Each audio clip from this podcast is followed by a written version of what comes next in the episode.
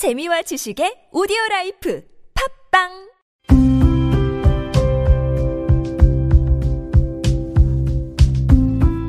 칼럼을 읽어드립니다.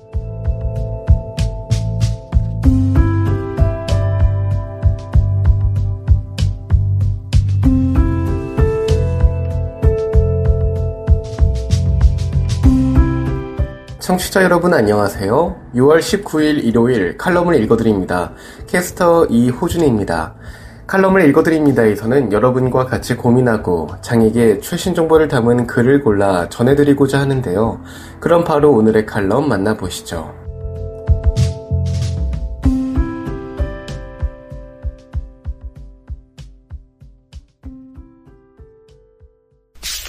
에이블 뉴스. 내 집을 코로나 확진된 조카에게 제공하라고요? 자취방 이야기. 일곱 번째. 당사자의 의견 무시하지 말아야. 칼럼니스트 정현석. 전화할 때부터 목소리가 안 좋아 보였는데, 누나, 무슨 일 있어요? 지하철역 인근 커피 전문점에서 1년 반 만에 이제는 편한 누나이자 전 직장 동료를 만났다. 얼굴을 마주보고 앉았지만 해를 넘겨 만났다는 것이 무색할 정도로 희미한 웃음만 지을 뿐 무슨 일이 있느냐라는 물음에도 별다른 대답을 하지 않았다.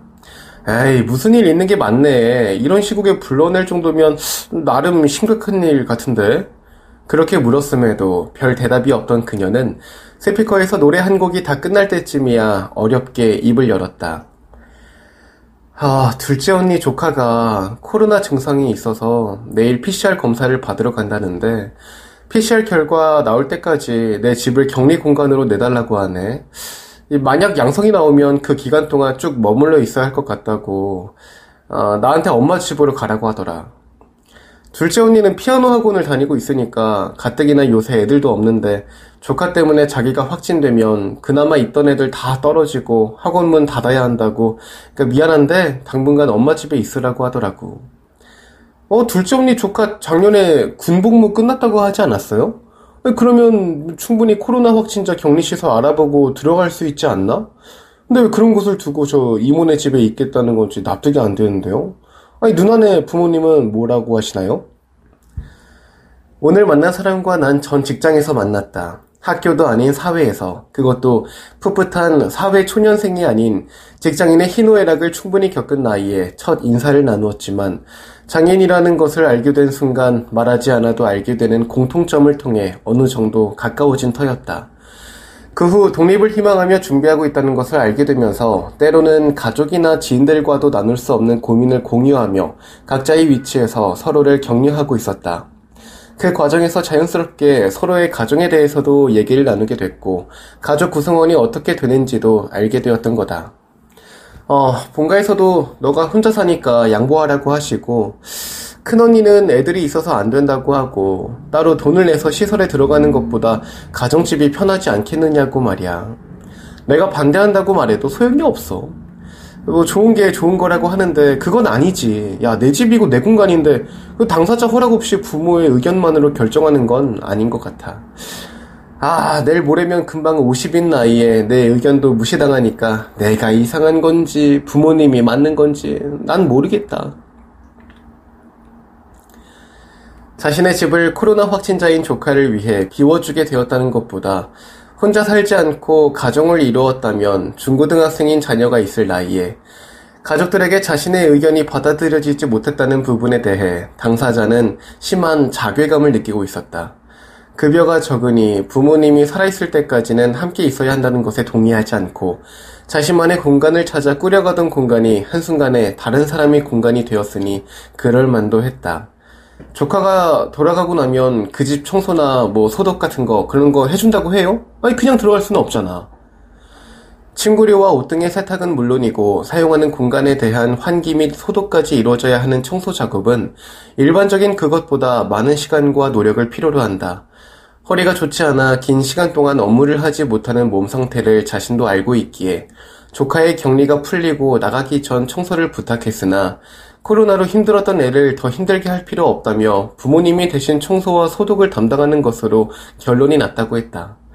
그러나 70대 후반이라는 부모님이 청소를 하는 모습을 바라보는 당사자의 마음은 편치 않을 거다. 자신의 집에 살고 있던 당사자는 공간만 빌려주고 끝이 나는 것이나 다름이 없었다. 그건 이상한 것이 아니고 당연한 거지. 앞으로는 본인 뜻대로 하는 게 제일 나을 것 같아. 적어도 후회는 없잖아. 그녀는 앞으로 자신이 이기적이라고 욕을 먹더라도 자신의 허락 없이 누군가가 집을 빌려 쓰는 것을 다시는 허락하지 않겠다고 말했다. 자신이 편안함을 누려야 하는 공간을 누구에게도 내주지 않겠다는 강한 의지가 보였다. 그러나 그 과정은 쉽지 않을 거다. 이미 한 번 경험이 있기 때문에 가족들부터라도 그때는 되고 지금은 왜 안 되느냐라는 말을 들을지도 모른다. 그러나 힘든 시간이 지나면 그때부터는 오롯이 자신의 의지대로 적어도 본인의 공간은 지킬 수 있는 날이 올 것이라 확신한다. 커다란 여행용 가방을 끌고 부모님 댁으로 가기 위해서 밖으로 나가는 그녀의 발걸음이 무거워 보였다. 지금 여러분께선 KBIC 뉴스 채널 매주 일요일에 만나는 칼럼을 읽어드립니다를 듣고 계십니다. 브레일타임즈 취임사 김영일 한국시각장애인연합회 회장 존경하고 사랑하는 50만 시각장애인과 가족 그리고 시각장애인의 인권 옹호를 위해 뜻을 같이 해주시는 시민 여러분 취임을 축하해 주심에 대단히 감사드립니다. 저 김영일은 우리나라 시각장애인의 대표 단체인 한국시각장애인연합회 회장으로서 막중한 책임감을 느끼며 회장으로서의 직무를 성실하게 수행할 것을 여러분께 약속드립니다. 모든 국민은 인간으로서의 존엄과 가치를 가지며 행복을 추구할 권리를 갖고 있습니다. 우리 시각장애인들도 당연히 인간으로서의 존엄과 가치를 가지며 행복을 추구할 권리가 있는 국민입니다. 시각장애가 있다고 해서 우리나라 헌법이 천명하고 있는 인권과 행복 추구권을 절대로 포기할 수는 없습니다. 그런데 우리는 그동안 시각장애로 인해 생애 전체를 두고 삶의 모든 영역에서 비장애인과 동등한 권리를 누리지 못했습니다. 교육받고 싶지만 제때 적절한 방법으로 교육받기 어려웠습니다.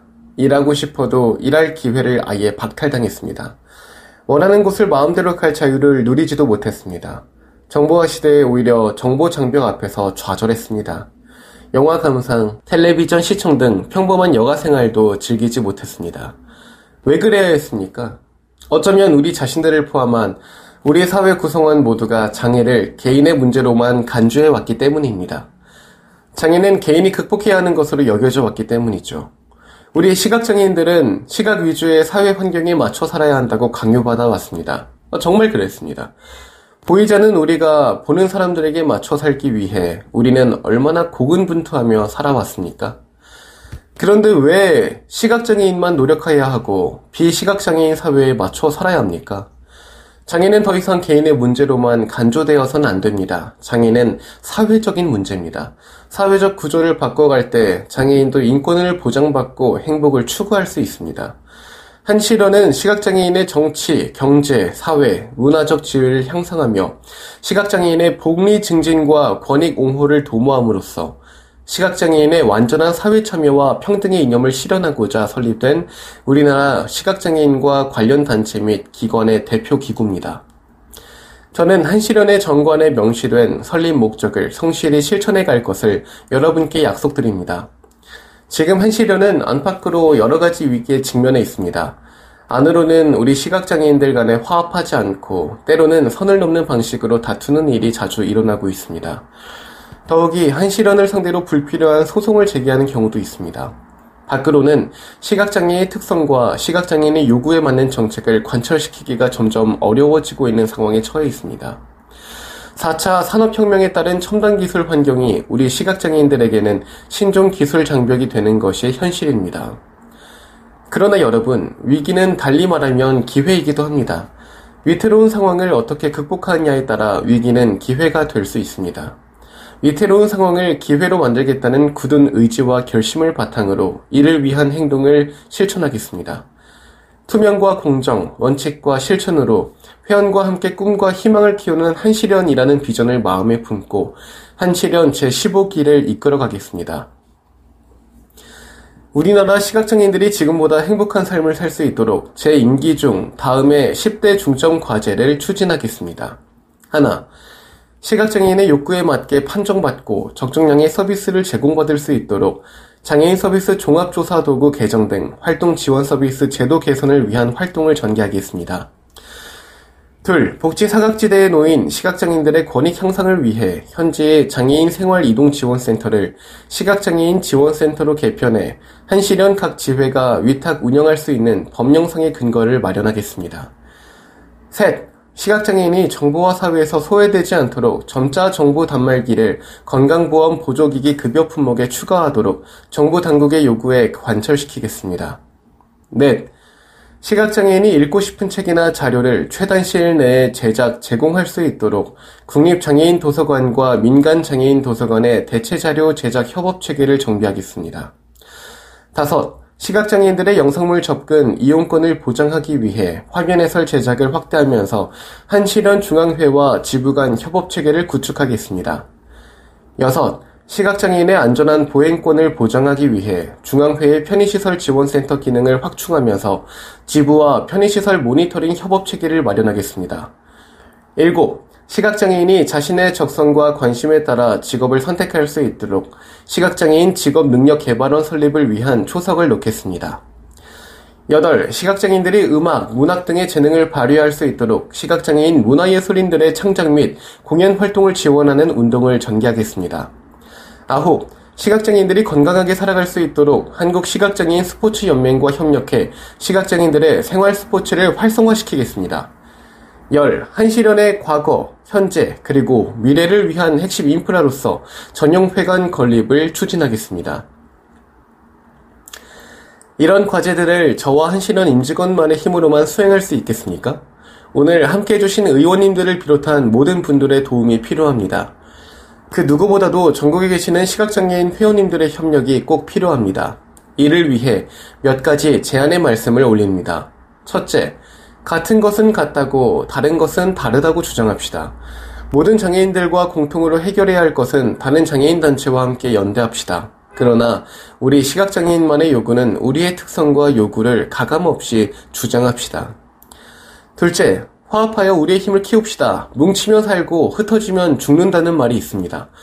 우리 시각장애인들은 어찌 보면 사회적 약자 중의 약자요, 장애인 중 소수 장애인입니다. 뭉치지 않으면 우리의 권익을 확보하기 어렵습니다. 서로 간의 차이를 대승적으로 극복해 우리 시각장애인 전체에게 도움이 되는 것을 선택합시다. 셋째, 미래에 대해 희망을 가집시다. 장래를 긍정적으로 보고 꿈을 꾸며 움직이는 개인의 삶이 더 낫습니다. 공동체도 마찬가지입니다. 우리 공동체도 앞으로 더 발전할 것이라는 희망을 품고 전진합시다. 제 취임을 축하해주신 전국의 모든 회원님들과 시민 여러분, 진심으로 감사드립니다. 여러분 모두의 가정에 건강과 행복이 언제나 가득하기를 기원합니다. 감사합니다.